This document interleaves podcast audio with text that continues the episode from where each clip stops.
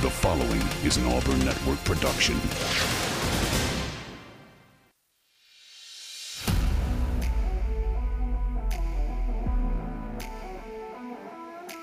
You are on the line, live on E S P N one oh six point seven, Auburn Opelika's sports leader.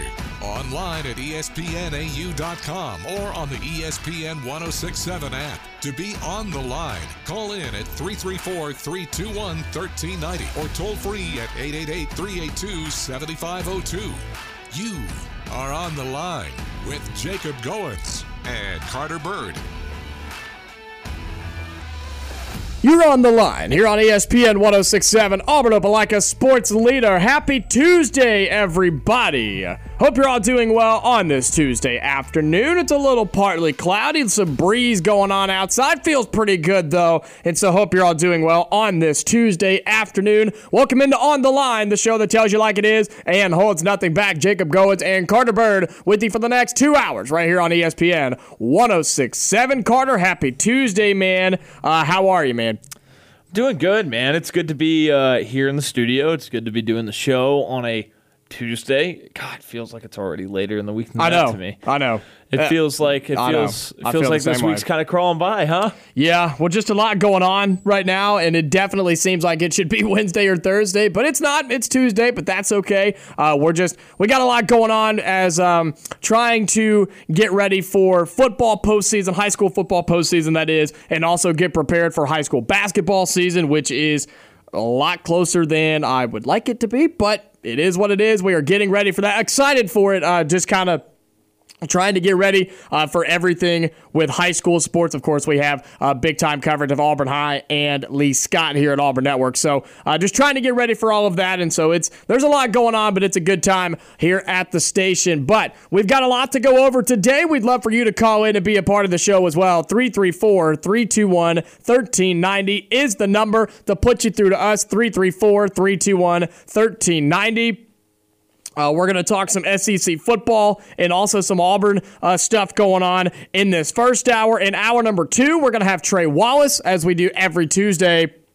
He covers the S E C for OutKick. We will have him joining us on the phone at three thirty. So excited to have him on as we have every single week. We've had him for, what, a little bit over a month now or so, and uh, we really, really... Great. Yeah, he's been great. We really enjoy having him on. But, man, how about the Bears stomping the Patriots last night? I mean, I know we don't talk a ton of N F L, but not really something I was Crazy, looking right? looking to see. And the Bears absolutely stomped the Patriots last night on Monday Night Football. Uh, you've got the World Series coming up starting on Friday. Uh, N B A is now uh, about a week in. Hockey's about a week or so in. Uh, N F L is rolling on. College football, you know, we are in going into week nine now. Or is that right? I think we're getting in. Into week nine, so mm-hmm. uh, just it's a busy, busy time for sports, and of course Auburn has Arkansas this weekend at home, eleven a.m. kick. Uh, we'll get into some of that later on today, and a little bit later on in the in the week as well. But again, three three four, three two one, one three nine zero. Anything on your mind that you want to talk about, or you want to join in on our conversation,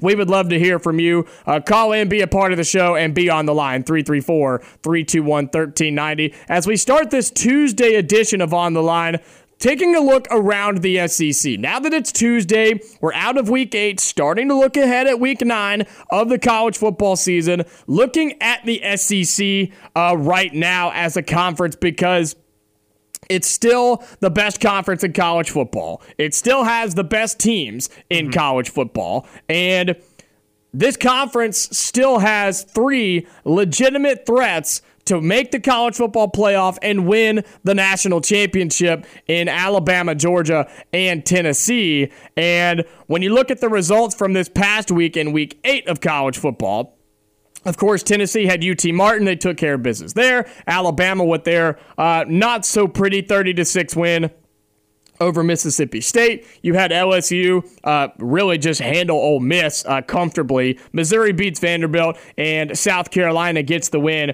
over Texas A and M. And looking at the games we have coming up this week around the S E C, of course, Auburn coming off the bye week with Arkansas. That is a big game for a four and three Arkansas team and a three and four Auburn team. Uh, Arkansas sort of underwhelming in what their expectations were coming into this year. Auburn right around where a lot of people thought they were going to be. Uh, they were hoping for it to be a little bit better, but obviously we have not seen that from Auburn. You've got Florida, Georgia this week, Missouri, South Carolina. How about Kentucky, Tennessee, Ole Miss, and Texas A and M? There's some big games coming up in the S E C, but just looking at where we are right now around the Southeastern Conference, to this point in the season, Carter, which teams are surprising you, good and bad? It can be a team that is higher than you thought they would be at this point, a team that's lower, maybe a team that's right where you thought they would be. Just kind of your your thoughts on where the S E C stands right now. Well, I think I think you have to look at the most shocking team right now in in the S E C is Texas A and M. This is a team that people thought could compete for that for a second S E C playoff spot, like that non-division winner uh, playoff spot. And then even when you look at the fact that some people thought that they were they were the dark horse to win the S E C West, and here we are, and sure enough, they haven't gotten it done to three and four. They're they are free falling, and they are in a dangerous spot where they could really end with a. a season that would be a really big black eye on Jimbo Fisher. When I look around elsewhere in the conference, I don't think South Carolina is as good as five and two. I don't think they are. I think they've been extremely fortunate. Uh, they've played a bad Texas A and M team that had on their backup quarterback, well, depending on when you want to say the starter was, but Max Johnson had become the starter. Let's make no mistake about that. And then Haynes King threw his arm out, and they had to turn to their third-string guy. They they beat a Kentucky team without Will Levis. They're not a five and two team. They're just not. And and now they're ranked twenty-fifth in the country, which is dumb. This is the second year in a row that South Carolina has been extremely fortunate. They were not that good last year. They just weren't. And they figured out a way to win games. They got lucky that they they saw a backup quarterback in Auburn and a head coach that made a bunch of puzzling in-game decisions to lose that one.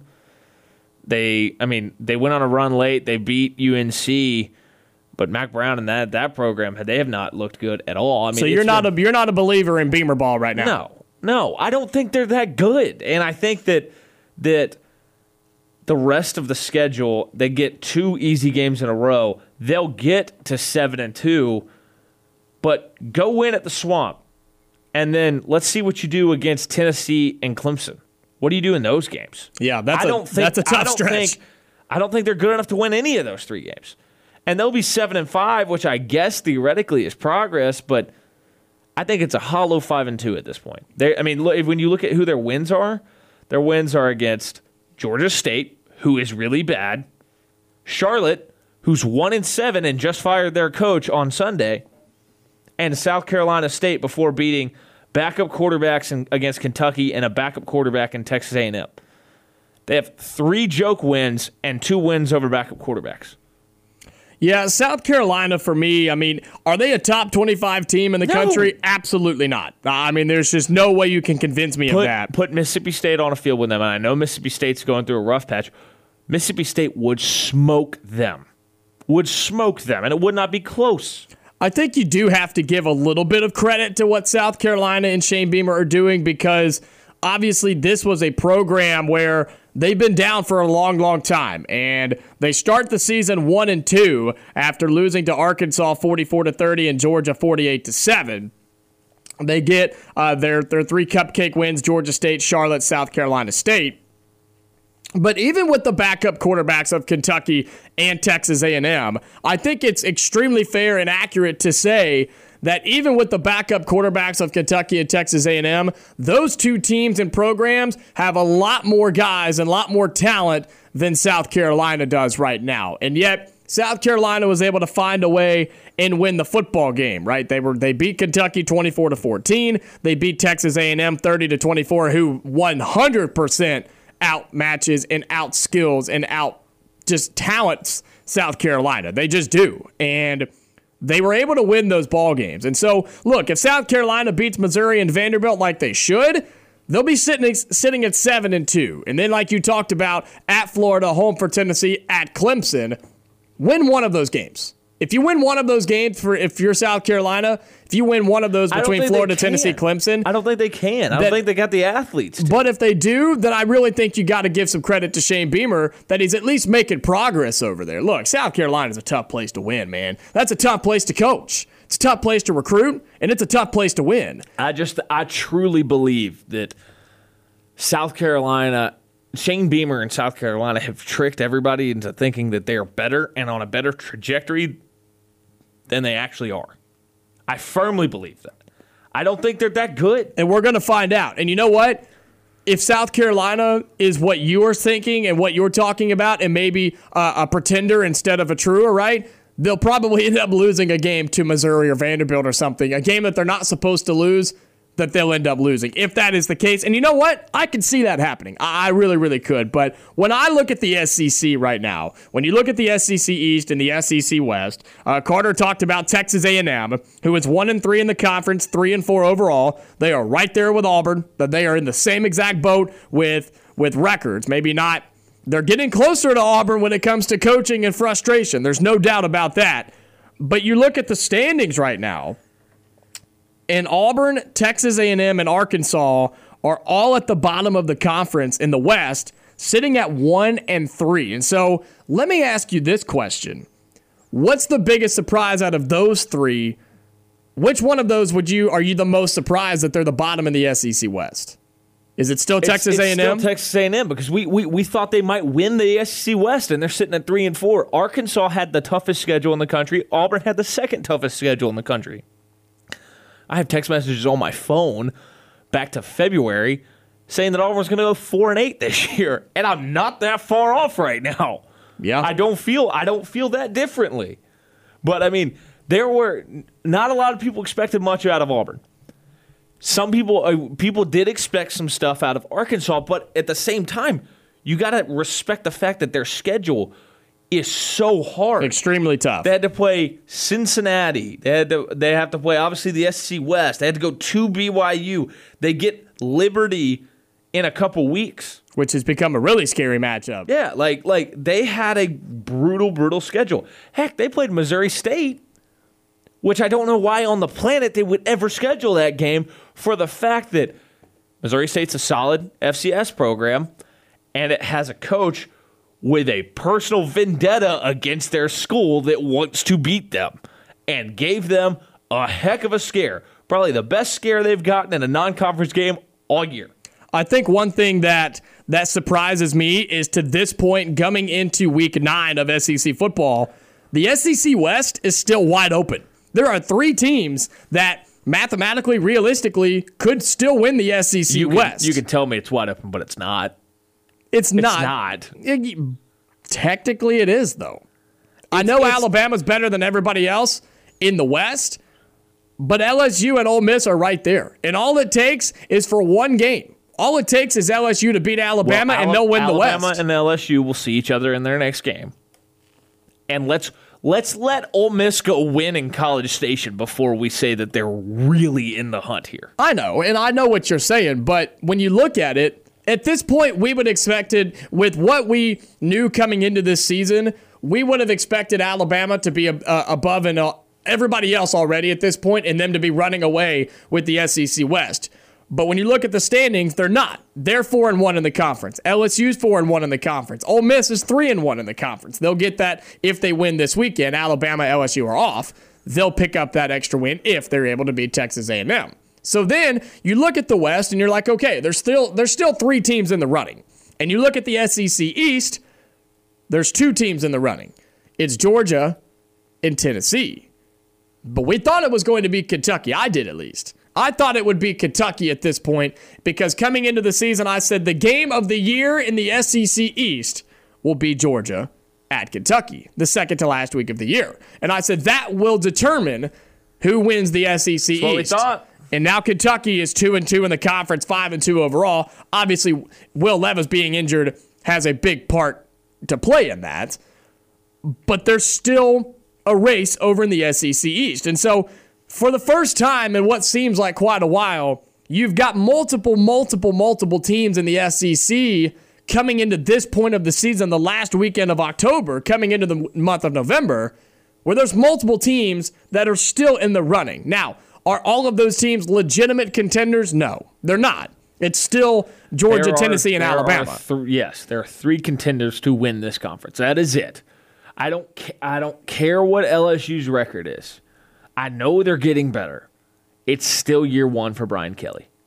They are not going to beat Alabama next weekend. It's That's, not going to happen. In, it's in Tuscaloosa, right? I, I want to say it was in Death Valley, but I could be totally wrong. I, I actually, I I've Valley. looked at it a couple times, and I just can't remember off the top of my head. It's it's in Death Valley. It's in Death Valley. Okay, it's a night game in Death Valley. Okay, they'll they'll put up a good fight, but they are not going to beat Alabama. I don't see it. Yeah, we'll see. I think it's going to be a really good game. This is this is an L S U team that barely beat the worst Auburn team in a decade. You're right. I I. I get that they went and beat Florida. Florida tried. Billy Napier tried to tell you Florida was not going to be anything special this year. They beat Ole Miss. Ole Miss is bad. Oh, they're not that good. They're an eight and four team. They can run the football, but that defense is awful. They can run, and they can run for days, and it's a crying shame for Auburn fans to watch a guy who grew up forty minutes up the road that's a true freshman at Ole Miss right now dominating this conference at running back, and he begged to come to Auburn, and Brian Harsin told him no. He begged. Yeah, I know. I know. And when you look, again, just kind of looking at where the S E C is, you've got Georgia, Tennessee on top in the East. You've got Alabama, L S U, Ole Miss at the top in the West. But I agree. I mean, looking at the standings, there's five or six teams that are still in this thing. But looking at it realistically, it's Georgia, Tennessee, Alabama. And, and you know what? I would almost put it in that order. I think it's Georgia. Maybe. I, I don't know. I don't know. Because I think you can make arguments about this, and I don't want to kind of spoil too much of what we're about to get into. But those three teams are your legitimate contenders for the Southeastern Conference right now. Not just to win their own division, not just to win their own conference, but to win the national title. And I think those three teams, they've got some things to work on. They've got some ways to improve, but right now as it stands coming into week nine, it's Georgia, Tennessee, Alabama. When we come back, we're going to talk about what order those teams go in. Who's the best team in the S E C right now? That's the question of the day. Top three, top four in the S E C as it stands right now in your mind to win the S E C. I think top five would be a really interesting conversation. Let's do top five then. Question of the day, top five teams in the Southeastern Conference right now, three three four, three two one, one three nine zero. We'll discuss it when we come back. You are on the line on E S P N one oh six point seven. Call in at three three four, three two one, one three nine zero or toll free at eight eight eight, three eight two, seven five zero two. Question of the day here on the Tuesday edition of On the Line. Jacob Goins, Carter Byrd with you on E S P N one oh six point seven. We already kind of uh, ta- previewed it a little bit, teased, if you will. Top five teams in the S E C right now coming into week nine of this college football season. We'd love to hear from you. three three four, three two one, one three nine zero. That number again, three three four, three two one, one three nine zero. This is an interesting conversation, and it's something we sort of do every week because I think it has changed a lot in the last couple of weeks. And maybe not the necessarily the teams in the top three, but maybe the order. And then the four and five conversation is really, really interesting. So, for me, kind of looking at this right now, the top teams in college fo- in the S E C, and, you know, there's a couple of different ways to do this. I'm going to go power rankings, right? Power rankings, that is based off of what I've seen, where we are right now, what the teams look like at this point in the season. My number one, I'm going Tennessee. Tennessee looks I'm to be too. the best team in the S E C right now. Right right now, they look to be the best team in the conference. I think they're the second-best team in the country.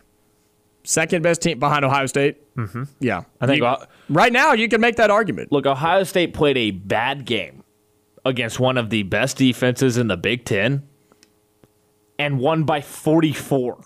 And Ohio, and it's so crazy because Ohio State, for the first time in a long, long time, is getting hardly any noise. Nobody's talking about Ohio State. And Nobody. They're, they're still not all the way healthy. When they get all the way healthy, dear God, they're going to wreck everybody. Yeah. Yeah, and that's what's crazy is Ohio State is not getting hardly any noise, but yet they are dominating every single game they play. Now, they are playing in a down Big Ten, but they're dominating, not just winning by a touchdown or two. They're winning by thirty, forty points. But talking about the S E C, you're saying that Tennessee, in your mind, is the second best team in college football right now. Yes. I think you can make that argument. I, I really, really do. And that's why I have Tennessee right now as the best team in the S E C. I've got Georgia at two, and I have Alabama at three. I'll give you four and five in just a second. That order is based off of, again, what I've seen so far. Tennessee obviously beat Alabama. They look better than everybody in the conference right now. Now, and, and this could change, right? Tennessee could come out and meet their match and, and lose to Georgia or something like that. But as of right now, Tennessee's playing the best ball. Georgia's number two, right? Georgia has looked pretty decent. They've looked pretty good. But they've got some things to work on, and offensively is where they are going to struggle. If they are going to struggle in a football game, it's going to be offensively, and I want to see what they do against Tennessee in a couple of weeks and what they do against Florida this weekend. I think that's a big question as well. Alabama, I don't know. I- I'm really, really concerned about this Alabama team from a from an outside perspective. Obviously, we talk a lot about Auburn, and, and we're an Auburn station, but when you look at Alabama from a middle ground standpoint, there's some things that are off about this Alabama team. Yeah. There's some things that are not right and not normal for a Nick Saban Alabama football team, and that is why I have them at three right now, because I still think they're vulnerable. And I still think they're beatable. Mm-hmm. And you know what? There's a really good chance that that happens, in my opinion, the way they're playing right now. Now, they cleaned up the penalties a little bit uh, on Saturday against Mississippi State, but yet they only scored six points in the entire second half. Yeah. And that, and that for, uh, again, looking at it at a middle ground stance, that worries me about Alabama if I were to be having money on them or something, right? Or being picking them to make a playoff or whatever. That's why I have Alabama at number three. Then it gets a little interesting. Give me your top three, then we'll start talking four and five a little bit. All right, so I'm going Tennessee one because I've obviously laid out that case. I think that offense is too good. I think that defense is probably underrated. And then I think that their offense can still get healthier, much like Ohio State. Then I'm going Alabama. Because I have serious concerns, I have more concerns about the Georgia offense than I do the Alabama offense. And I think the defenses are close close enough that I can give the edge to Alabama. Because of the fact that that I firmly, we've seen these weird stretches where Georgia's offense completely disappears. Completely. And that's concerning. And that's why I, if the, if that offense goes into one of those funks where they just can't do anything, they can get beat by about five, six teams in this conference right now, and that's not, and that's much less Alabama or Tennessee. And I think Alabama's better than them, so I'm going to go Alabama two. I'm going to go Georgia three. I think Georgia's really, really good, and once they fi- if they figure it out, they're awesome. And you know what? You could, and again, I think both of these are, are, you're able to flip Alabama and Georgia right now. I think everybody, or most people, would agree that Tennessee is the best team in the conference. If you don't, we'd love to hear from you. three three four, three two one, one three nine zero. I'm actually opposite of what Carter was saying. Obviously, I had Georgia two and Alabama three. I'm more worried about Alabama's offense than I am Georgia's offense, because we've seen Bryce Young in this offense go quiet. We saw it against Mississippi State. We see Bryce Young in this Alabama offense. They struggle in bigger games on the road or against tougher defenses or throwing different schemes at them.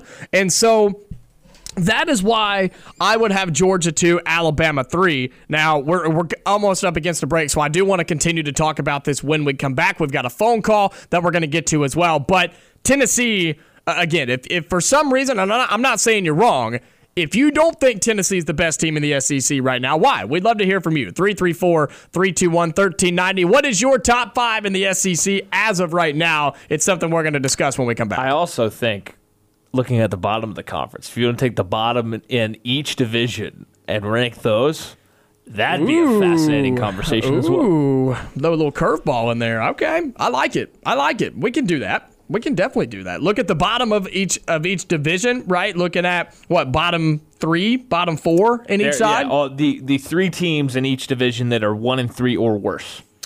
I like it. You'd obviously go, those. You're, you're obviously going Vanderbilt fourteenth. Yes. Although I think it's it's closer with Missouri than you'd think. I think it is too. I think you have to go Missouri uh, thirteenth right now. Then I think the rest of the conversation gets really, really interesting Ooh. At that point. Well, we're changing up the show rotation today. We're talking about more S E C standings. We're going to get to the phone lines. All that coming up here on the Tuesday edition of On the Line.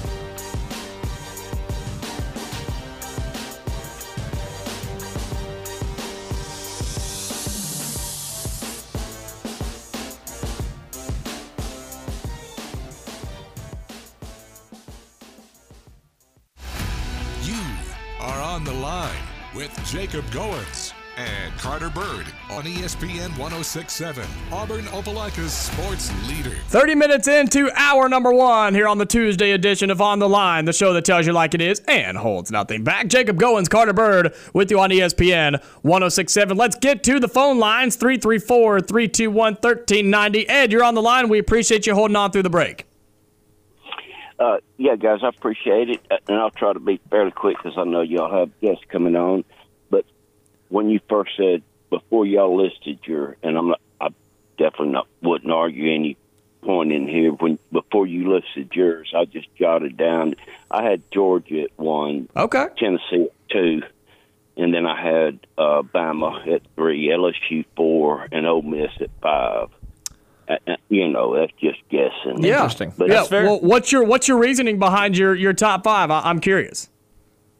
Well, well, I think I think that Georgia has a little more depth, you know, right now than Tennessee does. And, and you know, what what is that? Two weeks we get to see that game. Is that right? Tennessee and Georgia. Say that again. Uh, it, it two weeks that we get to see Tennessee and yes, Georgia. Yes. Yes. Yep. Mm-hmm. Which is yeah, why. Which it, is why yeah. this this week is a really interesting spot for Tennessee because they get Kentucky. It's kind of a sneaky look, look ahead spot for them. Yeah, Kentucky's very good too. You know, mm-hmm. and I, you know, uh, Stoops, he's done such a great great job there. You know, uh, you know, he, he hats off to him. But I was going to ask you, uh, uh, Art, with the new athletic building, you know. Just okay. might as well say one hundred million dollars open and all that. Wouldn't you want to do open that? You want a little bit of a splash. You want to have something that's really positive going. This isn't a, what I'm trying to say. This is not a normal hire. Yeah, um, you know, it, like most colleges go through. It's a lot more, a little more, and, and due to the the fact of Auburn's, uh, you know, record this year so far. Mm-hmm. And, and if, if Brian Harsin wins out, you know, keep him. You know, absolutely. If he, you know, if, he, if you can get him to recruit, and I think you could. But I, we don't, any of us think that's going to happen. No. Yeah, no. It, it's going to be a new athletic director and a new head coach when Auburn moves into that building in January. Yeah. And, and so, not a prediction. And I'll just make, I'll just tell you mine. I'm not predicting, you know, who's going to be hired. I'm just saying who would Ed like to see hired. Okay. And it would be, hands down to me, it would be Deion Sanders. Okay. I, I, I watched, I watched the, he is a man of, uh, of, uh, of faith. Of value, and you know he, he he believes in doing things the right thing. I don't know if, I'm sure y'all watch the, you know, but he would bring so much, and I just and I think couldn't Auburn replace like let's just say, and I love Sanford now. I've got a lot of friends that graduated from there in Birmingham, but couldn't they replace that with Tuskegee or Alabama? If they said, hey, if you come here, uh. Our on our gimme game or whatever, we will schedule an H B C U. Wouldn't that be workable? Well, I mean, Auburn's played Alabama A and M and Alabama State a few yeah. times here recently, correct? Yes, they have, and, and, and I think you could add You know what I'm saying. I'm Yo, yeah, I, yeah, I think I think if Deion were to be here, he would definitely make that a priority uh, on Auburn's yeah. future scheduling is to get more H B C Us. That's something he is obviously he's very big on. Ed, Ed, I, I do have a question for you when talking about Deion, and this is just from from the questions that have or the the concerns I have heard Auburn fans raise. I'm not arguing with you. I think he should absolutely be be considered a candidate.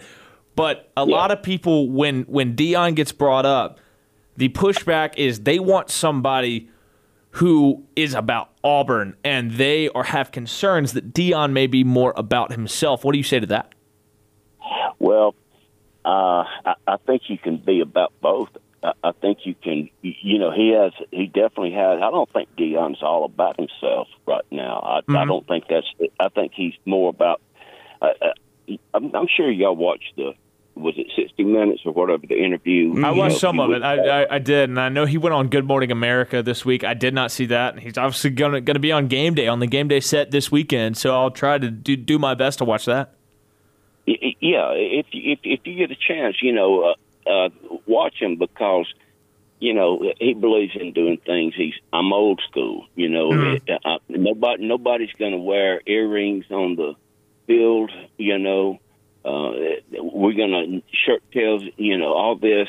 He, he's not what people try to want, want to make him out to be. I don't think that's that's just my. And I think he would be.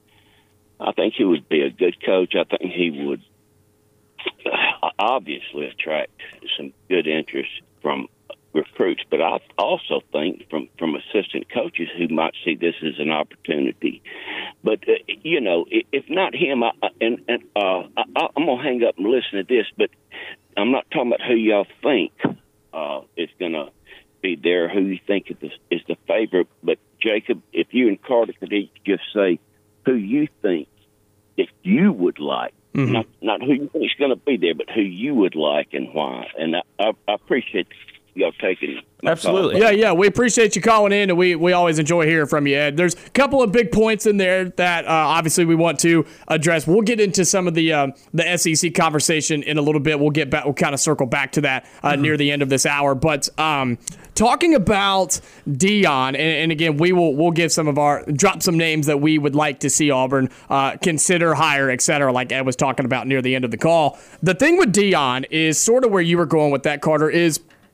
The the pushback on Deion Sanders is he is a very outspoken, outgoing personality type of person, right? He is that person. When Deion Sanders walks in the room, you absolutely know he's there, right? Which I don't think is a bad thing. It's not. I'm not saying that, but that is there's a difference in a Deion Sanders and like a, a and a Brian Harsin, right? I mean, Deion Sanders is that person again. When he shows up, you know he's there, and he's going to mm-hmm. let you know he's there. But I'm not saying that in a bad way. He would bring that to Auburn, and I don't think he's fully about himself because some of the points Ed was make, were making uh, was was correct, talking about the things he does for H B C Us and for smaller yep. schools like that. He goes out of his way to do things like that.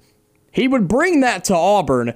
But the pushback would be, and like you said, would he be able to put Auburn first and be Auburn? I think he could, and that's also some of the pushback we hear from a guy like Lane Kiffin, who yep. it's all the Lane train over in Oxford, Mississippi. It is about Lane Kiffin. He is that type of person, and that's sort of the similar pushback we've heard about Lane Kiffin if he were to come to Auburn. But I think Deion is a is a great consideration. Um, I don't know if I'm fully sold on him being the head coach at Auburn because I just think there's that is a big concern for me is just his personality, if it would match with Auburn's history, Auburn's fans, Auburn's coaches, Auburn's atmosphere, right? I think that is an issue for me that I just don't know if they could get past. But recruiting, he would pull some guys. There's no doubt. We've we've had that conversation many mm-hmm. a times. Uh, but Ed, to kind of get to your last point there on your call, a couple of names that that we would like to see either hired or at least in consideration for. Uh, there's a lot, man, and this is something that I've thought about for a while. We've been thinking about for a while, and I thought this was a conversation we were already going to have because we thought Brian Harsin wasn't going to be here anymore, but yet here he is, and it's the middle of the season. The re- re- reports are that he's going to be here through the end of the season, but yet it's week nine and we're talking about who's going to replace him, right? And I think that that speaks to where we are as a program. But to kind of get some names who are, I guess, to, to address what Ed was talking about, a couple of names, Carter, you would like to see hired or at least in consideration for the Auburn head coaching job. Well, I think Deion, from a true talent perspective, is the most intriguing option because I don't think you will see a roster turnover with the a, with more talent, more raw talent than what Deion has. And I think he could put together a strong staff and make it work. Do I think the the Deion gets the job? No, I don't. I I think that he would be considered a candidate for sure. Um, I'm a little confused why Stoops at Kentucky has just not really been mentioned well, at all. Well, you just kind of previewed who a name I was going to drop. Because he's really good at recruiting. He has the track record as a head coach. What he's done at Kentucky, second to Saban, is probably the most impressive thing that anybody has done in the last decade in the S E C in my mind. Because Kentucky's a hard place to win, and he's putting up nine, ten win seasons on a consistent basis. And honestly, he keeps having a lot of crazy injuries, and he still finds ways to win. They're five and two, and Will Levis has been hurt for half the year. They played uh, what's his name? The who was who was the quarterback or the, the receiver that they put back yeah. there? At, oh at yes, yeah. Who, um, and they literally yeah. just were like, we aren't going to throw, throw the ball. Ran triple Lynn, option. Lynn Bowden. Yep. Lynn Bowden. Yep. Lynn Bowden. I, it's pronounced maybe. I think it may be pronounced Bowden. But Lynn Bowden, he put him back there at quarterback and went to nine wins. It was crazy. I don't think I've seen anything like that. Yeah. And then when you when you look around, that that's a name that, that I think is very interesting. Here's another one for you. And it's one that maybe had this been a year ago, had we been in this position a year ago, you would you would have heard his name. I know exactly where you're going with this. I don't think you do. Oh, I don't okay. think you do. Okay, I've got two names that people have not been talking about, including, I was going to say, Stoops from Kentucky was one that okay. I would love who's to be your, in consideration. I wanna, I wanna no, see. Where were you going? I want to hear this. I want to see, because I think I know. Dan Lanning at Oregon. Okay, I wasn't I wasn't thinking Georgia's that. Defensive coordinator from last year is at Oregon, appears to be kind of upholding what Mario Cristobal had built as far as a foundation, but is a lot better in-game manager than Mario Cristobal ever was. Dan Lanning. Interesting. So you're going the coordinator to head coach route rather than another head coach to a head coach, right? Well, I mean, he he, he is the head coach up there at Oregon right now. I would I would like to see. Right. And I think that there is a part of him that wants to be an S E C head coach. And he's got S E C ties. The fascinating thing there is how much would Oregon melt down if Dan Lanning left for Auburn, because that'd be three straight coaches that left their school for a P five head coaching job down in the Southeast. You, you had Willie Taggart that left them from Oregon to go to F S U. Ooh. That didn't go well, obviously. Did not go well. Mario Cristobal just left them and went to Miami. If Dan Lanning did it again, not going well. That program, I... it would be a disaster for them. They would freak out. I have no clue how they would react to that. But it would show that when a bigger job comes up, you're going to leave Oregon. I mean, Oregon's a great job, but there are a lot bigger jobs in the country than Oregon as the head coach. There are. A couple of the names, um, uh, again, to address what Ed was talking about, a couple of names outside of, and, and this is what I want to use this for, a couple of names outside of the normal three or four that we've been talking about, right? Hugh Freeze, Lane Kiffin, Deion, uh, Jeff Grimes. Those are the names that really keep floating around for this Auburn job. I think Matt Rhule is still a mm-hmm. a big name that Auburn should consider because of what he's done in the college game. I would my, my only pushback there is you've got to pay him a ton of money, right? Because he has a one-to-one cancel out yep. on his Panthers contract. You'd have to pay him a boatload. Yeah, you'd have to pay him a lot, and he, that that is a major concern for sure. He can go. He can go sit on the set of E S P N and enjoy a year, be a talking head, and then all of a sudden, and he's an extremely personable guy. People would love him as as a as a college football analyst. And he knows what he's talking about. One year, and then go to college and have his pick of wherever he wanted to go, because then then kind of the the the the scar of Carolina coaching the Panthers, it kind of fades away some. Right. No, I agree. I agree. And uh, to kind of get a couple of more names, I think Stoops, again, at Kentucky, I'm glad you brought that up because that's a huge consideration. And that guy can coach football. I mean, he it's, is. It's fascinating to me that he was, he was when I first started talking about potential next head coaches at Auburn with a buddy of mine. That was the first name that popped in my head. The mm-hmm. first one. Yep. Uh, I think he's a, a huge name, a huge get if Auburn goes that route. I don't think they are, unfortunately. Uh, but I think that would be a way. If this was last year, this is a name that I've been talking about for a couple of years. When Auburn was trying to hire this next head coach before they went with Brian Harsin, the name that I wanted to see, and it did pop up, and I'm afraid that he may have told Auburn no, was Bill Clark. Bill Clark from U A B. No, that he did not tell Auburn no. And that, no, I, yeah. That's not how that went down. Yeah, well, I think Bill Clark, but obviously he retired from football from, from would, coaching because would, of back injuries, I back. think. He would come back for Auburn. I think he will come back to coaching. I, I hope he does. I think that's a fantastic name. I think he's a great coach. He already has his Alabama roots put in the state. Obviously, he's been recruiting from U A B and was getting some serious talent, so he could come to Auburn and just continue to do what he was doing on a massive, massive, bigger scale, right? I think he would be a good coach at Auburn, but I do also think that that that, that story about last year, him turning down Auburn. But a lot totally of those came bogus. out, and there and there, a lot of them are just rumor. And again, that's kind of why I said it's not one hundred percent fact, but I would really like Bill Clark to be in consideration for that job because I think he has earned, if he is to come back coaching, again, that's what I'm saying, he's not in coaching right now. But if he were to come back into coaching, I would love Auburn to go that way. And one more name that may not be a huge favorite, and I don't think he would leave his current place because they're not Power Five, but they're about to become Power Five. How about Luke Fickell at Cincinnati, man? I think he is a great coach. Look at what he's a, done. That's a great name, but but a lot of people consider him a Midwestern guy, and would he...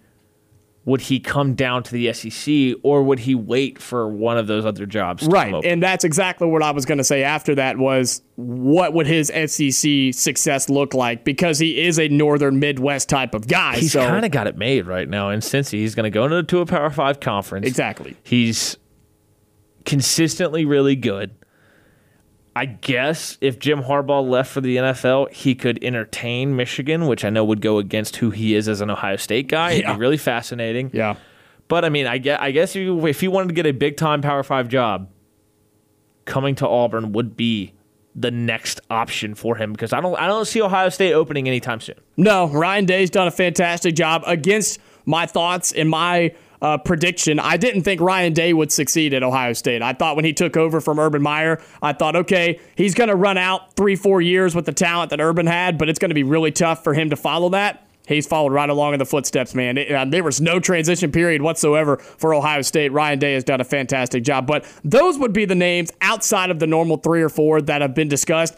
But if you noticed, every single one of those names that I named and the ones that you named as well, they've all got but attached to him, right? Well, Luke Fickell, but, or, well, Matt Rule, but, right? They've all got one or two things where you can make the argument against them, but I think you could say that about every single coach consideration and every name that's in consideration for yeah. this Auburn job. Those are some of the names, again, outside of the norm that I would like to see Auburn go after. Don't think they will. Uh, you can make arguments for who would be the best here, but if you just want to throw out some names and start getting some things turning, Ed, we appreciate you calling in. Those would be the names that I would throw out uh, just right now. And again, I've been thinking about this a lot, but we're still in the middle of the season with a head coach that's probably going to coach out the rest of the year. And that makes it really, really tough to have this conversation until that move is made. We got to get to our final break. We are running over and running out of time here in hour number one. three three four, three two one, one three nine zero. We'll wrap it up when we come back. You are on the line on E S P N one oh six point seven, online at E S P N A U dot com, or on the E S P N one oh six point seven app. Wrapping up hour number one here on the Tuesday edition of On the Line. Jacob Goins, Carter Byrd with you on E S P N one oh six point seven. Uh, we went over in our last segment, so we've got about a minute or so before we get out of here for this first hour, but be sure you stay tuned. Hour number two will start at three o'clock right here on E S P N one oh six point seven, hour two of On the Line. So we uh, hope you stay along and uh, continue to join us as we talk about uh, S E C football. We'll continue to get into some of the S E C standings a little bit, uh, talk some more about Auburn, looking ahead to Arkansas this weekend. Later on in hour number two, uh, we're going to have uh, Trey Wallace, who covers the S E C for OutKick. We'll have him at three thirty like we do every single Tuesday afternoon. Uh, but some interesting conversations we've had here in hour number one. We'd love for you to call in and be a part of the show as well. three three four, three two one, one three nine zero is the number to put you through to us. And Uh, we had some interesting talks about uh, some names for Auburn's head coaching job. Uh, we were talking about the S E C list, uh, the top five teams in the S E C right now. And again, Carter, we, we are on the way out here in this first hour. But Ed, one of our callers, he had Georgia, Tennessee, Alabama, L S U, Ole Miss, I believe, is how he had his five stacked I might up. Go L S U, Kentucky. Interesting. I think, uh, I think uh, if we put Ole Miss and Kentucky on a neutral site, Kentucky wins that game. With a healthy Will Levis. Six or seven times out of ten. I, I just think that they're a better team. I think their defense makes the difference in that game. I just, I, I probably believe in Ole Miss less than any person in the Southeast right now. Yeah. Yeah, you, you've been and you've been on that for a couple good. weeks, too. I don't think they're very good, and I think this home stretch of their season is going to expose that. Look, we were looking for somebody to not have Tennessee. It's the top team in the S E C. Our very first caller had it. He has Georgia over Tennessee, which, not saying you're wrong, I just think it's interesting, and that's why I kind of asked him uh, his reasonings for it. But what are your top five in the S E C? We'd love to hear from you. three three four, three two one, one three nine zero. We're going to talk about that and a whole lot more coming up in hour number two.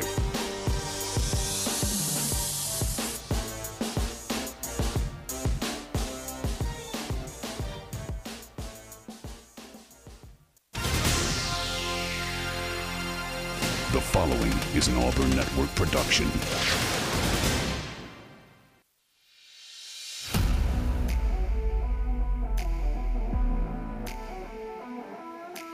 You are on the line, live on E S P N one oh six point seven, Auburn Opelika's sports leader.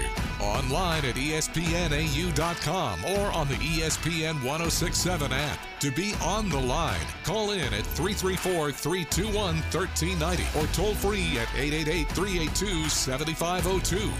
You are on the line with Jacob Goins and Carter Byrd. You're on the line here on E S P N one oh six point seven, Auburn Opelika sports leader. Happy Tuesday, everybody, as it continues to get cloudy. Is it supposed to rain tonight?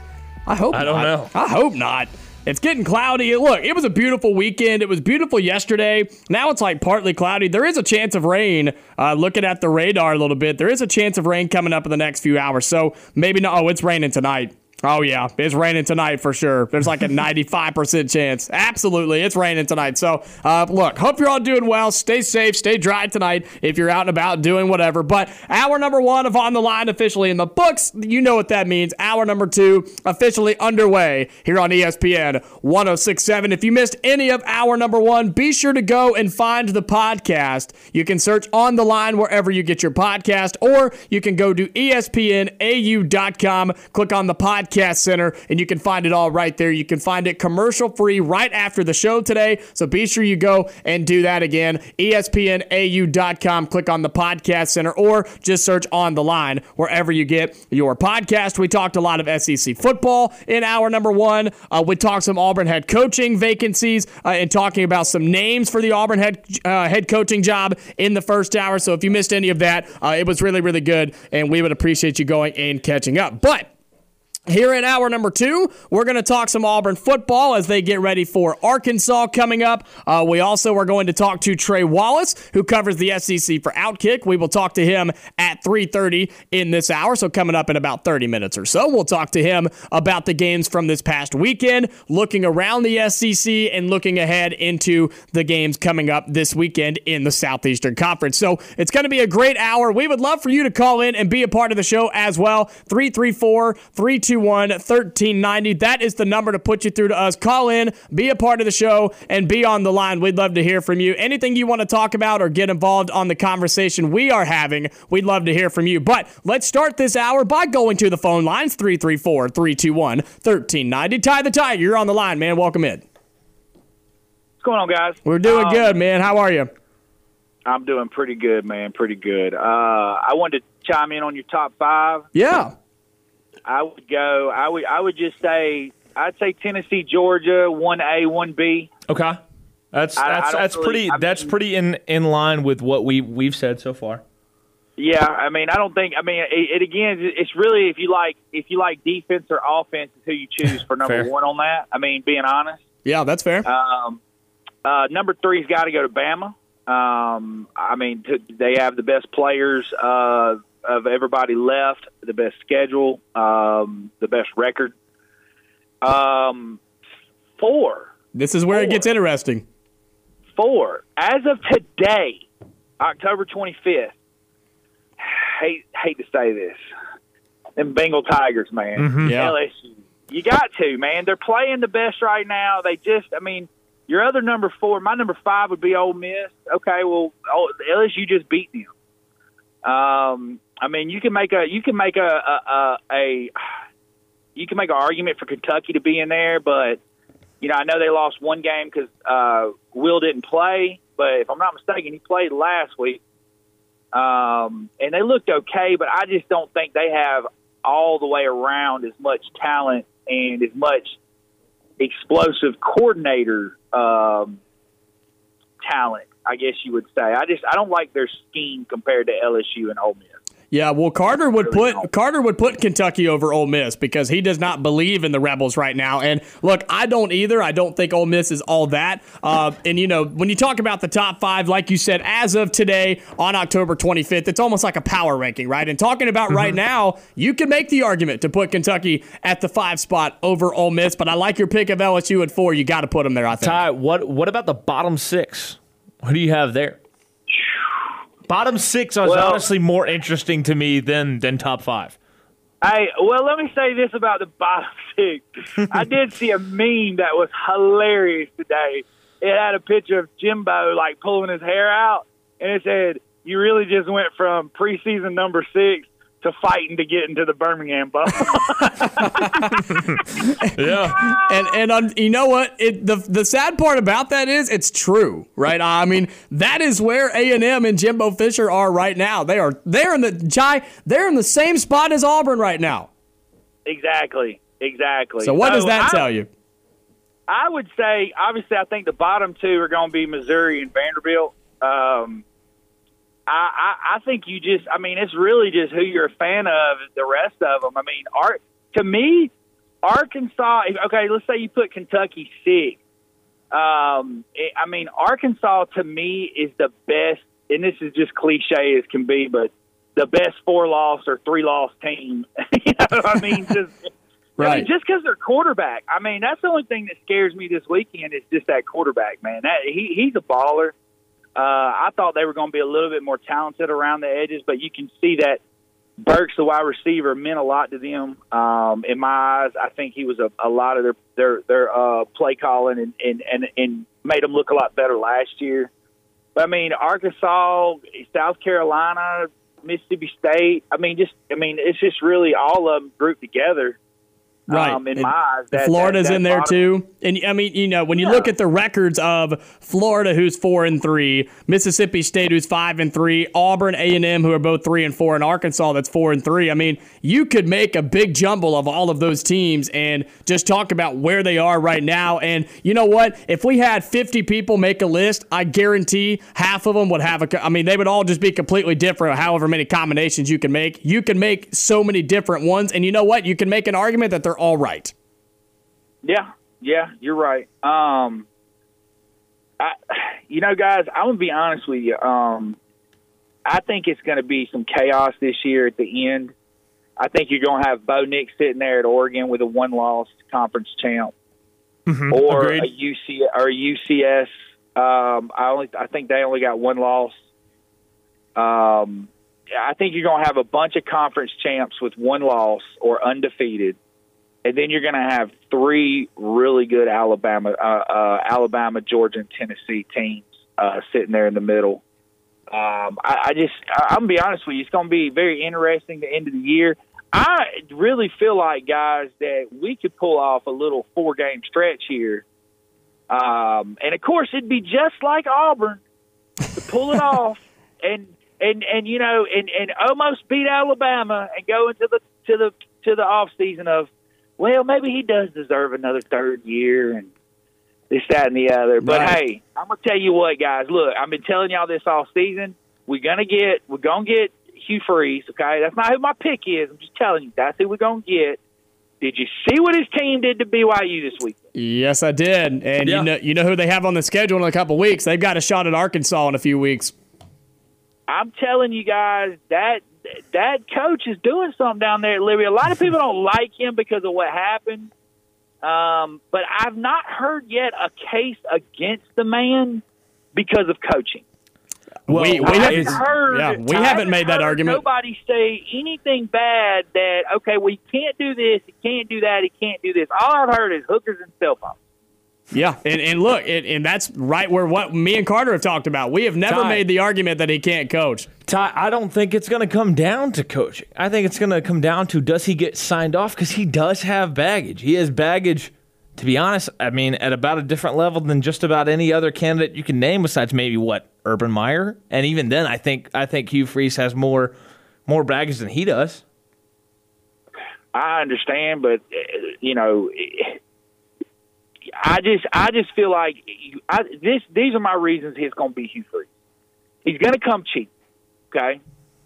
He's going to come with some energy and some fire to get in there and prove himself and prove he still got it. The baggage you talk about, you got to remember, guys. Now, I'm not talking about the hookers and the cell phones, but the but the you know the baggage, the other baggage you talk about, all that's legal now. You're right. All all that's ready to go. Right. All that's fine. So you don't have to worry about that baggage. So that I mean, again, you know, and, and, and his infidelities and all that. I mean, that's that's that's you know something between him and his wife. And, and people make mistakes. We've seen people come back from worse than that. You you so, you can't embarrass Auburn. Uh, you can't. Auburn is not going to sign off on somebody that theoretically could embarrass Auburn, De- especially if they know about the baggage. Well, again, the baggage, uh, the bag. I think it's happened so long ago. I think you've got enough time where we'll, it, it'll be okay. I mean, you know, look at look at Scar- Sarkisian when, when I mean his drinking on the job and stuff like that. I mean, there's been a lot to me, a lot worse. Uh, guys have come back from a lot worse, in my opinion. Yeah. But, and- I'm sorry, go ahead. Yeah, I, I was going to say, I think with Hugh Freeze, if it's not Auburn, I do think somebody will end up giving him another chance um, to be a Power Five head football coach because of what he's doing at Liberty, because of what he does bring to the table. I just don't know if, and look, they very well might. Auburn may pull the trigger on him and may decide, we'll give this guy another chance. But if Auburn doesn't do it, I think somebody else will because of all of the things you talked about and because, like you said, nobody's making the argument against Hugh Freeze for coaching or recruiting or anything like that. And we've said that as well. We both think he could do those things here. It's just who is willing to take that chance on somebody that has a past, and you're gambling on whether they repeat that history. Well, we did it in basketball. It turned out pretty good. You're right. You're right, and that's the comparison that's been made uh, a couple and, of times. And we- And we took it out. We took and we took that baggage on before the N I L happened, before it was all legal, um, and then got in more trouble. Yeah, yeah. So I mean, you know, trouble ain't something we're we're actually scared of, in my opinion. But anyway, hey man, we're damn Eagle. It's gonna be a good weekend of football, guys. Yeah. Well, hey, we appreciate the call, man. It's always good to hear from Ty the Tiger here on the Tuesday edition of On the Line. Uh, covered a lot of ground in that phone call, so, mm-hmm. so we'll try to address it as much as yeah. possible. three three four, three two one, one three nine zero. We'd love to hear from you as well uh, if you have anything to say about that. I'm trying to remember where he started with that phone call. I started with his top five. That's right. That's right. Yeah, that's right. But uh, uh, we'll kind of work our way backwards a little bit here. So with Hugh Freeze, right, with the Hugh Freeze conversation, again, you and I have had this conversation. He right? is a great coach. His we, on-the-field results speak for for itself. I just don't know if Auburn, if Auburn specifically will take the risk on Hugh Freeze. Exactly. Somebody will. Somebody, I'm, I'm telling you, somebody will it may do not, it. It may not be anybody in the S E C. It may not be. But a Power Five program will take the chance on Hugh Freeze and give him his second opportunity. Hugh I'm Freeze's telling you it'll agent, happen. Hugh Freeze's agent is going to find a place for him. I promise you that. I just don't know if it'll be Auburn. And look, Agreed. you can you can say, well, that's bogus, or you can say, well, why not? I just don't think they will.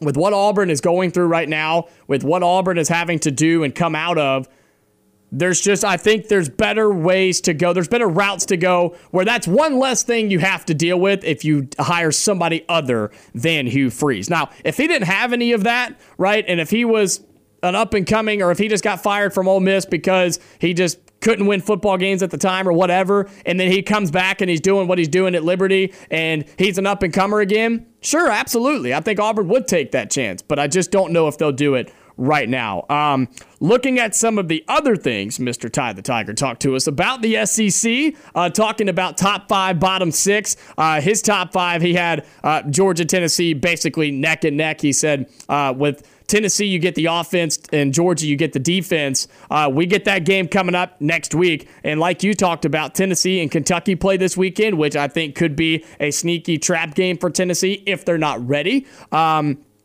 But Kentucky's right there too, man. And if Will Levis is healthy and had played this entire season, I mean, they don't lose to South Carolina if Will Levis plays, right? And I think that Kentucky's still a sneaky good team. Uh, but looking at the bottom six, that conversation you had kind of brought up on top of it, which really, really er, makes it interesting, the bottom six of the S E C, I mean, Arkansas, Texas A and M, Auburn, Mississippi State, Florida, Kentucky, South Carolina. I mean, those are all teams that you could throw in there. Missouri and Vanderbilt are at the bottom for sure. Everybody else is fair game, and you can make an argument for any combination of those teams in the bottom six. Oh, I mean, if you want to talk bottom six, I think you go Vanderbilt, you go Missouri. Uh, okay, I was thirteen. thinking I was thinking outside of fourteen and thirteen. Other than that, I so I Vanderbilt, guess, Missouri, and then that next spot becomes interesting because I think it's Auburn. There's an argument to be made that it's Texas A and M. You can probably make an argument that it's Arkansas. If it were me, I would have Auburn at twelve, Texas A and M at thirteen, and Arkansas at er, Texas A and M at eleven, Arkansas at ten. That's how I view that, and then Florida above that. That was how I would see the bottom six right now. The only reason that you would put Texas A and M above Auburn right now if you were to power rank the S E C as it stands right now. And I think this is an important time to do it. I know we sort of talk about S E C standings every week because they are constantly changing with since we're in the middle of conference play, but we're kind of in the middle of the season, nearing the back half of it, and teams are coming in and out of bye weeks, and this is an important time to talk about this. The only reason you put Texas A and M above Auburn, or you could put Texas A and M above Auburn, is because they played Alabama so close. And they had a chance to beat Alabama, and you can make the argument that they should have beaten Alabama, right? If Jimbo makes literally any other play call than that on the last play of the game, they're going to score and they're going to win that football game. So that's the only reason for me, because a top fifteen win at the time against Miami, worthless. A top ten win against Arkansas at the time, worthless. I mean, those are nothing at this point. Miami, garbage. Arkansas, not good. So those wins don't mean anything to me. The only reason you could put A and M above Auburn right now in an S E C power ranking is because they played Alabama so close. And I'm going to agree with you, partner. I've got Vanderbilt at the bottom, Missouri at thirteen, Auburn at twelve, A and M at eleven. This is where it starts to get a little shaky, a little weird. I'm going to put Florida right there. I think that's that's totally fair. I think those two are, are interchangeable. Mm-hmm. And this weekend has a chance to say a lot about those two teams. Yep. Does Arkansas come into Auburn and get a win? Does Florida put up a capable fight against Georgia? I think they can. But we're going to find out. And in the middle, uh, you've obviously got State. Uh, you've got Kentucky, South Carolina, Ole Miss. Uh, it's, it just gets interesting. But the middle to bottom half of the S E C is a very, very interesting conversation because, and before we get to break, because it includes teams like Arkansas who had high expectations coming into this year. It includes Texas A and M who had really high expectations coming into this year. It includes Mississippi State who started out good and they're now five and three overall, two and three in conference play. It includes Florida under first-year Billy Napier, who we just didn't know what we were getting into with that. That's what makes this so, and it includes Auburn, obviously, where expectations weren't necessarily high, but Auburn fans wanted to see something different, and it just hasn't happened. That's what makes these conversations so interesting. We got to get to our first break here in this second hour of On the Line. Three three four, three two one, one three nine zero. We've had some great callers today. We'd love for you to be one of them as well. We'll be right back. We will talk more about the S E C and Auburn when we come back. You are On the Line on E S P N one oh six point seven. Call in at three three four, three two one, one three nine zero or toll free at eight eight eight, three eight two, seven five zero two. Back here on the Tuesday edition of On the Line. Jacob Goins, Carter Byrd with you on E S P N one oh six point seven, Auburn Opelika Sports Leader. We've been discussing a lot. The question of the day is the top five. Who is the top five in the S E C right now? Um, we've discussed this a lot today. We'd love to hear from you, three three four, three two one, one three nine zero. But I do want to get into a comment and a quote that Brian Harsin had yesterday in his press conference. If you'd like to call in with your top five in the current S E C power rankings, we'd love to hear from you. Uh, but a quote that Harsin had when asked about the quarterbacks and the quarterback situation coming into, I guess, coming out of the bye week, going into the Arkansas game, quote, "The quarterbacks are still not where we need to be," right? That's the quote that Brian Harsin has. Still not where we need to be. He's not wrong. You don't say, right? I mean, you don't say, right? Talking about the quarterback situation with Auburn. And look, trying to get everybody thinking about Auburn football a little bit after having a week off of, of not watching it, not re- thinking about it throughout the weekend, not watching it, and, and uh, just...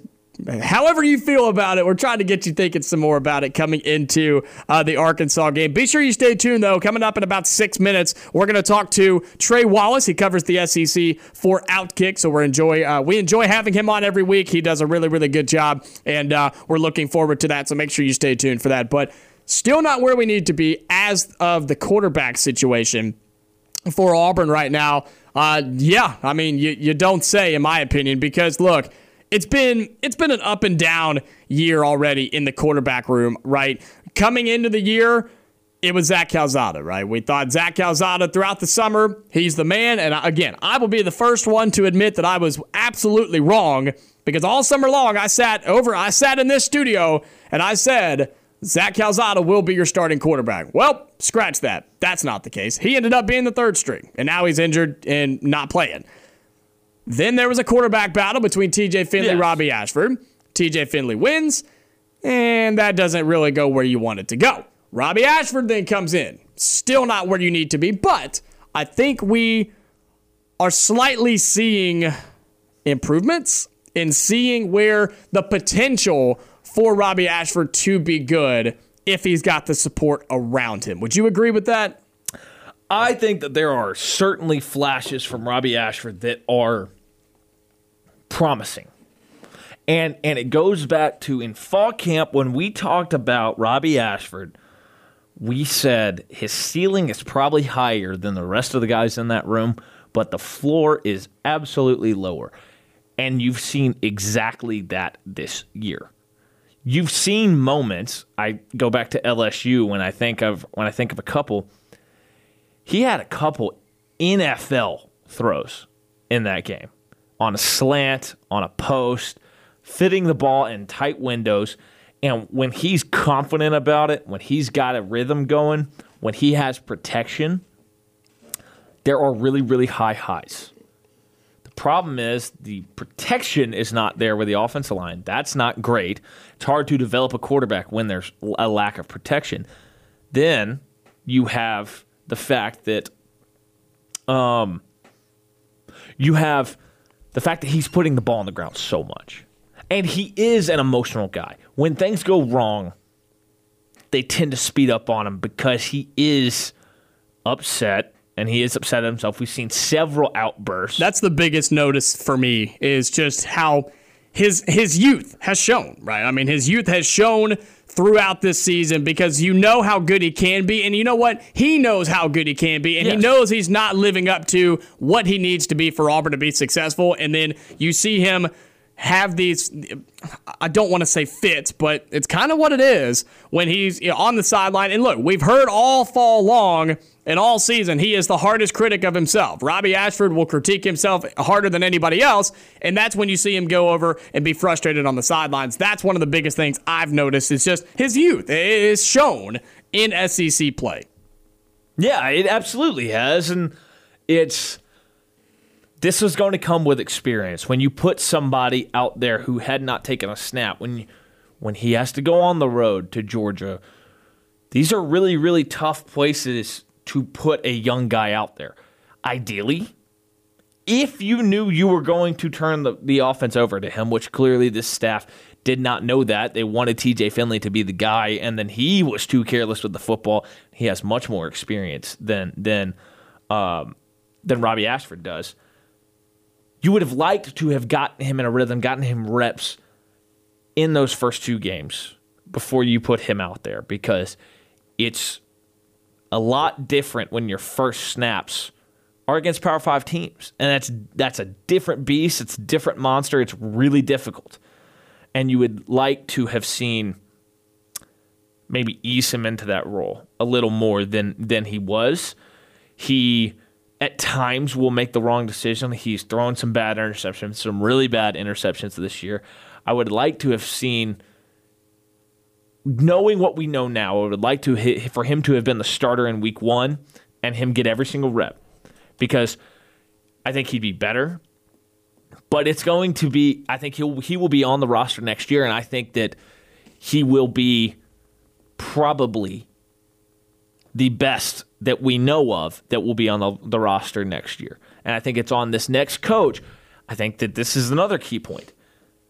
Your scheme needs to match your players and their skill sets and their talent level, and build it around your players. At times, I don't feel like that happens with Robbie Ashford. I feel like he is he is a square peg trying to fit in a round hole that is this offensive scheme by Eric Kesall and Brian Harsin. That's a really good way to put it. It seems like this staff has one offensive game plan, and they're just kind of plugging and chugging with quarterbacks and hoping that it's working. And you know what? They're not where they need to be. We got thirty minutes left on the Tuesday edition of On the Line. Trey Wallace, who covers the S E C for OutKick, will be joining us when we come back.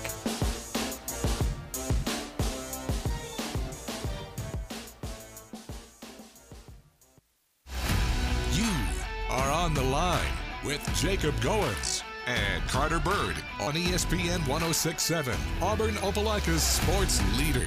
Wrapping up the last thirty minutes of the Tuesday edition of On the Line, the show that tells you like it is and holds nothing back. Jacob Goins, Carter Byrd with you on E S P N one oh six point seven. Welcoming in our Tuesday guest, our Tuesday weekly guest of Trey Wallace. He covers the S E C for OutKick. We enjoy having him on every single week. Trey, happy Tuesday, man. How was your weekend? It was, man, it was good. Hope y'all are well. Uh, a little, I don't know. I mean, there were, the games were kind of rubbish. Besides, I guess the night game was good uh, with with Carolina and Texas A and M, and I'll say good, you know, whatever. Don't don't take my word, kind of like, like good football. But the ending was at least dramatic. Um, so it was it was a decent weekend. It's crazy that the best game, like score wise, came out of Columbia, Missouri, between Vanderbilt and the Tigers. What, you didn't predict that coming into the weekend, Trey? You didn't predict that Vanderbilt, Missouri would be the game of the week?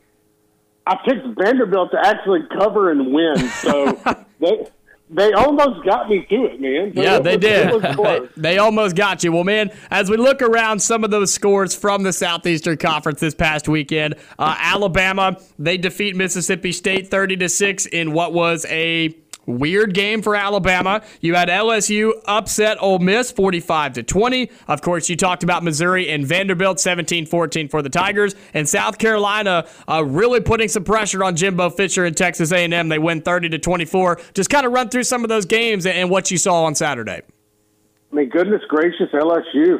I mean, man, five touchdowns for Jaden Daniels. The way that he played was composed in the pocket. Um, I, I thought they exposed Ole Miss's defense, which was, by the way, a little shorthanded in the second half. Um, and, I, and I just think overall, looking at it, you know, L S U, it, it's crazy. You know, L S U gets the brakes beaten off of them by Tennessee. They go on the road to Gainesville, grab a win, come home, beat Ole Miss. And it's like, wow, okay, maybe this team just had a blip against Tennessee. And maybe Tennessee's just really good. You know, that that's the other thing. But then the fact that they do that to Ole Miss, like, yeah, I, I, I guess good for the Tigers um, because you. I really wanted to see Jaden Daniels succeed. I think he's a really good kid. Um, got a lot of hatred, I think, a little bit uh, in the first three or four games of the season. But so L S U responds. Alabama does what I thought they were going to do. I, I honestly think Mississippi State, and, and by the way, I love Will Rogers. I love what he does for the community. I love what he does for the charities and the Make-A-Wish Foundation. But for the second week in a row, Mississippi State got, got caught. Mm-hmm. And, and people have started to figure out Mississippi State.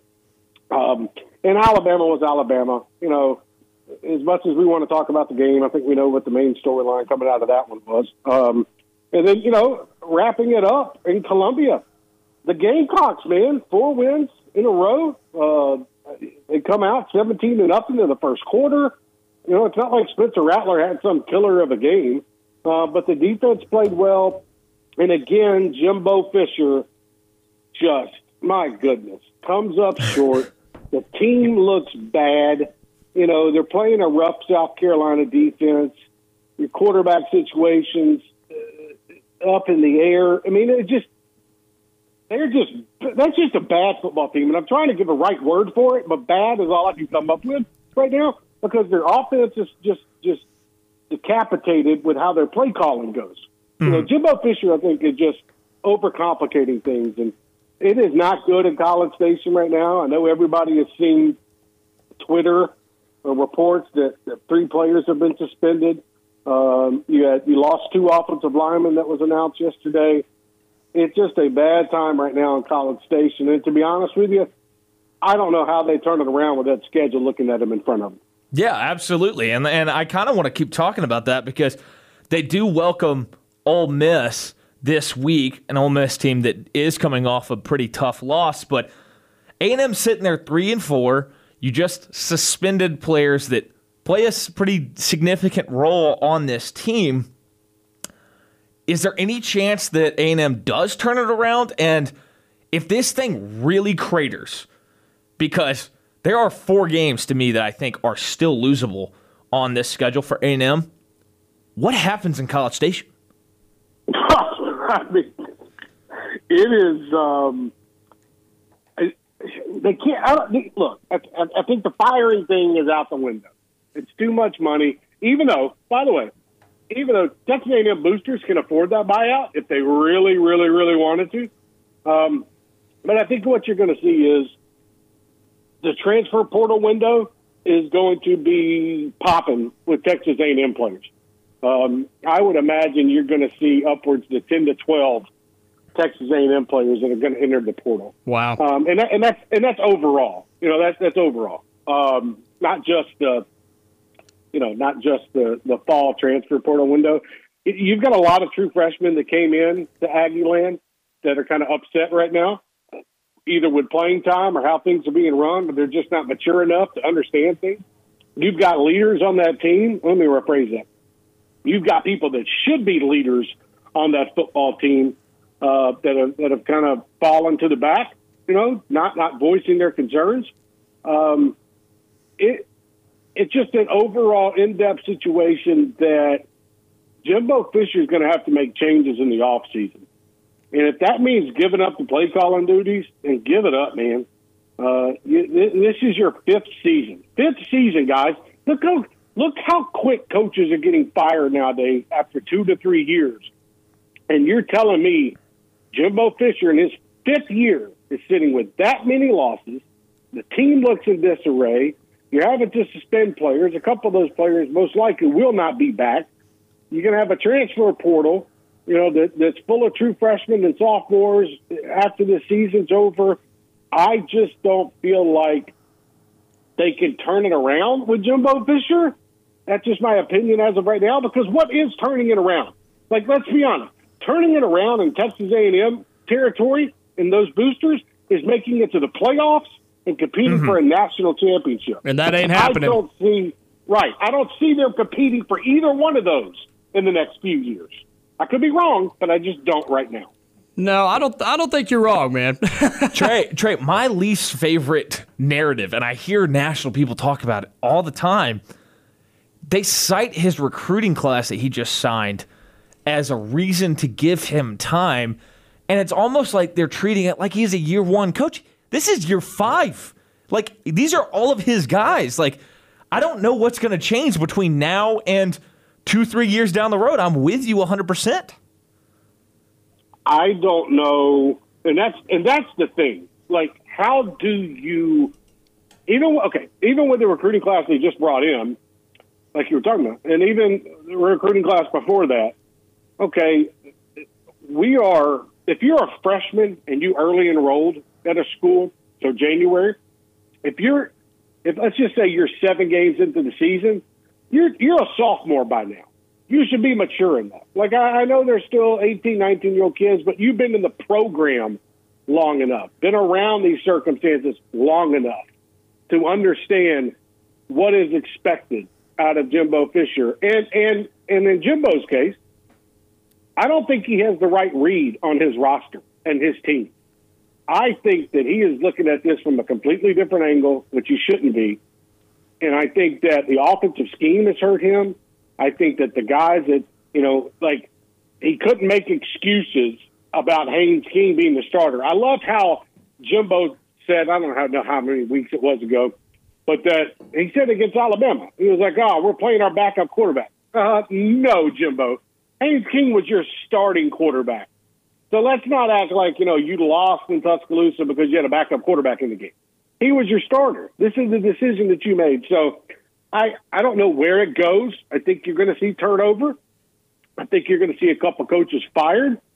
Um, and, and I don't think that's going to be Jimbo right now. But I tell you, just like Brian Harsin entered this season on the hot seat, Jimbo Fisher will enter twenty twenty-three on the hot seat in the Southeastern Conference.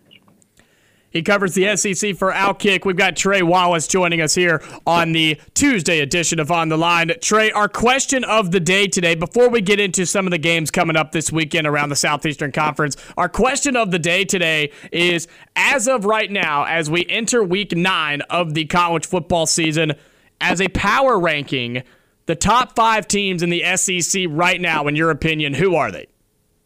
Oh, goodness. Um, I'm going to go Georgia. I'm going to go Tennessee, then I'm going to go Alabama, I'm going to go Kentucky, then I'm going to go L S U. Okay. I think that's my five. I think that's my five right now. Kentucky at the um, four and, and L S U at the five. I'm, I'm, that's interesting. So, so Trey, yeah. I, that, that kind of brings in a point that I was thinking about earlier. Are we starting to think that, that L S U exposed Ole Miss for what they are? Because when you look at the resume Ole Miss has put together, they have six wins against bad teams, and then a game that Kentucky gave away on the road. Yeah, I mean, let's not forget Will Levis fumbled the ball. Let's not forget how the last, I don't know, what was that, thirty seconds ended up, where if Kentucky lets one guy get set on offense, it's a touchdown, and that game's probably a wrap. Um, we can't forget these sort of things. Just like we can't forget, you know, Arkansas fumbling the game away against Texas A and M. You know, so it's it's the small things. And, and, look, I think Lane Kiffin has got one hell of an offense. Um, I think he's a great mind, but the problem still lies in defensive depth. And when they lost a few on Saturday, they couldn't respond, and L S U ran it on their throat. So, you know, as we sit here right now, you know, on a Tuesday, coming up on week nine of the season, week eight, however which way you want to look at it, I think L S U is in that five spot right now. And you have to give them that because, you know, they, they beat Ole Miss. But, you know, uh, Kentucky is a team that we'll see this weekend. You know, does Tennessee come out and, you know, hang thirty, thirty-five on Kentucky? I, I think this game is going to be closer than a lot of people think. Uh, Tennessee fans should not be entering this game thinking, oh, well, you know, we're going to put up forty points against Kentucky and we're just going to be – no. Kentucky's a blue-collar team. They got Will Levis. They got Chris Rodriguez. They're going to try to take up a lot of time off the clock. I think this game is a little closer than people might think. And, uh, you know, so we'll see. That power ranking is going to switch around. And to be honest with you guys, If I was on the college football playoff uh, committee, I would probably rank Tennessee one, Georgia two, Ohio State three. That's kind of how I am right now. Yeah, it's interesting, and that's what's so fun about power rankings is they change within every week, and it, it's about who is playing the best right now. And I think in the S E C, that changes every single week. We're talking to Trey Wallace, who covers the S E C for OutKick here on the Tuesday edition of On the Line. You starting alluded to it a little bit. Let's get into some of the games coming up around the S E C this weekend. Of course, Auburn is now out of the bye week. They have Arkansas coming in at eleven a.m. on Saturday. You have Florida and Georgia playing in Jacksonville. Kentucky, Tennessee, the game you started talking about a little bit, and Ole Miss and Texas A and M. What are you thinking about some of these games, especially Auburn and Arkansas on Saturday? Yeah, that one stands out to me, man. Um, Arkansas, you know, we saw what they did against B Y U. How do they respond this weekend going to Auburn? My biggest thing is, is I'll dial in to the Auburn players right now. You know, I'm, I'm very curious. Like, they showed me some fight at Ole Miss, and we talked about that last week. Um, I think that you're going to see a, an Auburn team that, you know, hasn't given up. And I think that's the biggest thing that stands out to me. With everything going wrong, you still see fight in this team. I look forward to that game, um, mainly because I want to see how K J Jefferson plays, but also let's see how Auburn does right out of the gate to eleven a.m. local time kickoff. Um, you know, considering a lot of this revolves around the status of Brian Harsin. Um, I think – To be honest, guys, I, I mean, I care about the Florida-Georgia game, but then I look at Georgia's offense and their rushing attack, and I look at Florida's defense, and I just feel like that's going to be a lot of trouble for the Gators mm-hmm. to try to handle. I think Stetson Bennett is really good. Um, so, you know, twenty, twenty-three points. You know, somebody, I think somebody at work asked me, well, Trey, what game do you want to cover this weekend? You want to go cover Georgia-Florida or, or Tennessee-Kentucky? And I was like, well, what are you on? What kind of question is that? Like, like I, I don't know how much Florida is, is going to hang with Georgia, but so all the record books out. This is a rivalry game. They hate each other. Let's have fun with it uh, Saturday afternoon. I think Kentucky, Tennessee, already talked about. I think that this is a game that's going to come down to both quarterbacks, Hendon Hooker, Will Levis, who has the most success on offense, especially running the ball, getting outside the pocket. Um, and Tennessee's going to try to hit them quick down the field. We'll see if Kentucky can prevent that. Uh, and then you got Ole Miss going to Texas A and M. And, you know, just when I thought, you know, Ole Miss would be a wounded duck, you know, heading to College Station, you know, you got stuff coming out of Aggie Land where you got players suspended and whatnot. It's just them coming off that loss. Like, it, like I look at the loss to South Carolina a hell of a lot worse than I look at Ole Miss's loss to L S U. So I'm interested to see how both of these teams respond this weekend. So we've got a good slate of games, man. We we really do. I know it looks a little off balance, but we'll start with Arkansas-Auburn, good little Florida-Georgia, and then the nightcap. I think one of those two games is going to end up being really good, and uh, and fans can have a good time. Trey Wallace, who covers the S E C for OutKick, he joins us every Tuesday here on On the Line. Man, we do we really, really appreciate you taking the time every single week, joining us and talking a little S E C football, man. Let everybody know where they can keep up with you and everything you got going on. Absolutely, guys. I always appreciate coming on uh, down there. And, I, and uh, you can follow me at Trey Wallace underscore on Twitter. Follow all my work at outkick dot com. I appreciate you guys having me. Enjoy the rest of the week. Uh, good luck this weekend against the Razorbacks, and uh, stop looking up burner accounts. That is Trey Wallace, man. Hey, no promises, man. No promises. That's Trey Wallace, who covers the S E C for OutKick. We will talk to him next week on Tuesday. We got to get to our final break in this Tuesday edition of On the Line. We will be right back and wrap it up here on E S P N one oh six point seven. Are On the Line on E S P N one oh six point seven, online at E S P N A U dot com, or on the E S P N one oh six point seven app. Wrapping up the Tuesday edition of On the Line, Jacob Goins, Carter Byrd with you on E S P N one oh six point seven. Show has flown by today, man. It has gone really, really quick. I don't know about you, but it has really flown by today. Well, I mean, once things started popping off on Twitter, we get we started yeah, having a lot of fun. Yeah, we started having a lot breaks. of fun. Yeah, a lot of fun over here on E S P N one oh six point seven. Look, if you guys missed any of today's show, be sure to go and find the podcast. Just search On the Line wherever you get your podcast, or uh, go to E S P N A U dot com, click on the podcast center, and you can find it all right there. Uh, we're going to go and upload it as soon as the show is over. You can find it commercial-free. Uh, in the first hour, lots of S E C and Auburn talk, uh, lots of good callers in the first hour.